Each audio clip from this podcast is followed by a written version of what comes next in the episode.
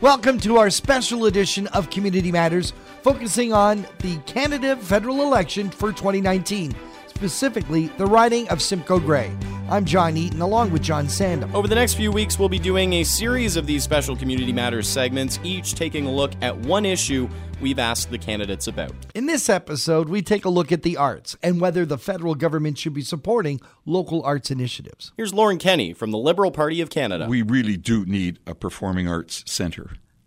And there's absolutely no reason why Collingwood, Clearview, Saga Beach, Blue whatever we call that, South Georgian Bay, if you will, uh, ought not to be of the same caliber and nature as Stratford and Niagara on the Lake, where we have identified some artist or author or playwright or whatever, and we've kind of built a little industry around him or her, the way Stratford has around Shakespeare and, and Niagara on the Lake around Shaw. Lorne goes on to believe that this could also be an economic driver for our community. What matters is that we turned this area into into a destination uh, in the same fashion as, as Stratford is and Niagara on the Lake is, and uh, uh, I pledge to do what I can to see that that occurs. Here's Alona Matthews from the New Democratic Party of Canada with her thoughts on the local arts scene. I would absolutely support the arts. That they are very important to our culture in Canada and locally and provincially.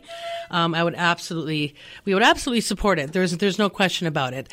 Um, if there were any cutbacks, and I, and I think there were some cutbacks provincially, we we would absolutely reverse that. There's there's no question about it um, people need culture, and we're not going to take it away from them. Would Alona Matthews support a local arts center? We asked her that question.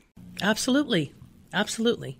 Absolutely. That's what that's what if I were the MP, that's what I'm here for. I'm here to advocate advocate for the constituents and make sure people are are are doing well, they get what they need and even recreation. That's a necessity as well for people. You know, we can't just work and sleep. Terry Dowdall from the Conservative Party of Canada tells us what his party is planning on doing to support artists. The key to this election, I think the number one thing that people really need to be thinking about and focusing on is that you need a government that's going to invest in Canada.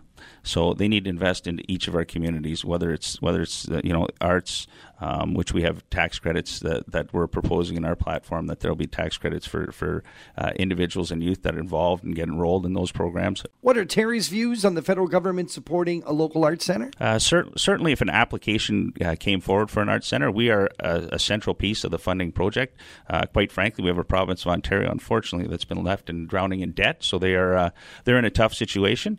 Um, we're hoping federally we don't come upon that, but I would certainly, as as your your MP uh, work for projects that are important, deemed important within the community. With her thoughts on the importance of the arts in our community, here's Sherry Jackson from the Green Party of Canada. The arts and culture are really important for Canadians in general because we have, you know, we've moved away from funding them in such a strong way that we're missing, we've got a lot of gaps. And so we need to start reinvesting in our arts and culture.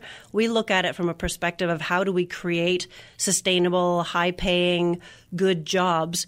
And the arts and culture are one way to do that. Here's Sherry's thoughts on a local arts center and the federal government getting involved? I think it would it would be fascinating. I think um, those kinds of initiatives are are forward thinking. They're looking at what can that bring to the community as what's what as opposed to what is it going to cost the community, and investing in communities in that way, especially in a place that is so tourist uh, driven. Um, it will be really, really important for our economy, for our local economy, especially. And that concludes our Community Matters look at the arts with the candidates for the riding for Simcoe Grey MP in the Canadian federal election.